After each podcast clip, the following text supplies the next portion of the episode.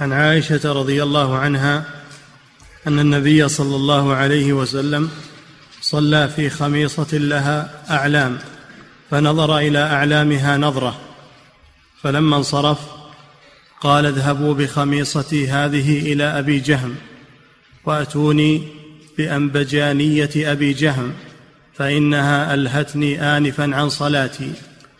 نعم الأنبجانية الخميصة هي الكساء المخطط الذي له أعلام ونقوش.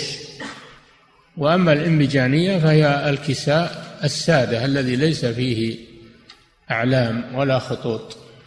النبي صلى الله عليه وسلم صلى في خميصة لها أعلام يعني مخططة فكان ينظر إليها في صلاته فأشغلته عن صلاته لأنه صلى الله عليه وسلم يريد الخشوع في الصلاة.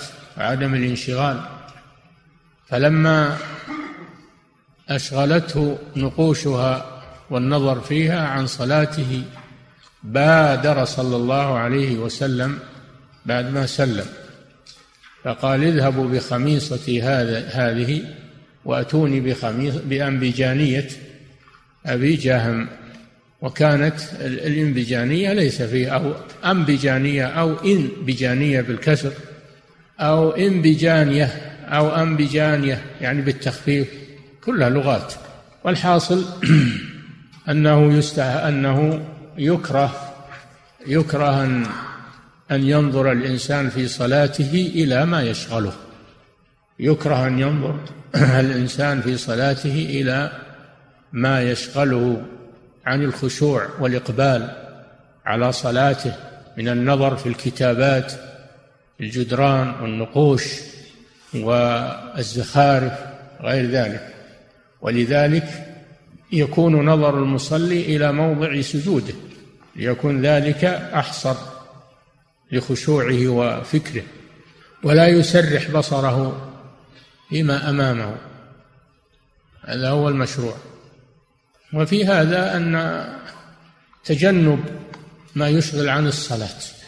تجنب كل ما يشغل عن الصلاة من الأشياء وأن يدخل الإنسان صلاته بخشوع فيتجنب النظر فيما أمامه وفيه ان أن المساجد لا تزخرف ولا تنقش ويكتب فيها وإنما تكون خالية مما يشغل المصلين. المساجد لا تبنى للمباهاة والزينة وإنما تبنى للعبادة والخشوع فتكون المساجد خالية من النقوش والديكورات وكل ما يشغل المصلين. هذا هو المشروع. وفي الحديث مشروعية الهدية إلى الأصحاب فإن النبي صلى الله عليه وسلم أهدى هذه الخميصة إلى أبي جهم ففيه مشروعية الهدية وقبولها. لكن هل أبو جهم يلبس هذه هذه الخميصة وتشغله عن صلاته؟ هل الرسول أعطاها له ليلبسها؟ المحذور باقي حينئذ باقي. قالوا لا لا يلزم من إهداء الشيء أن الإنسان يستعمله.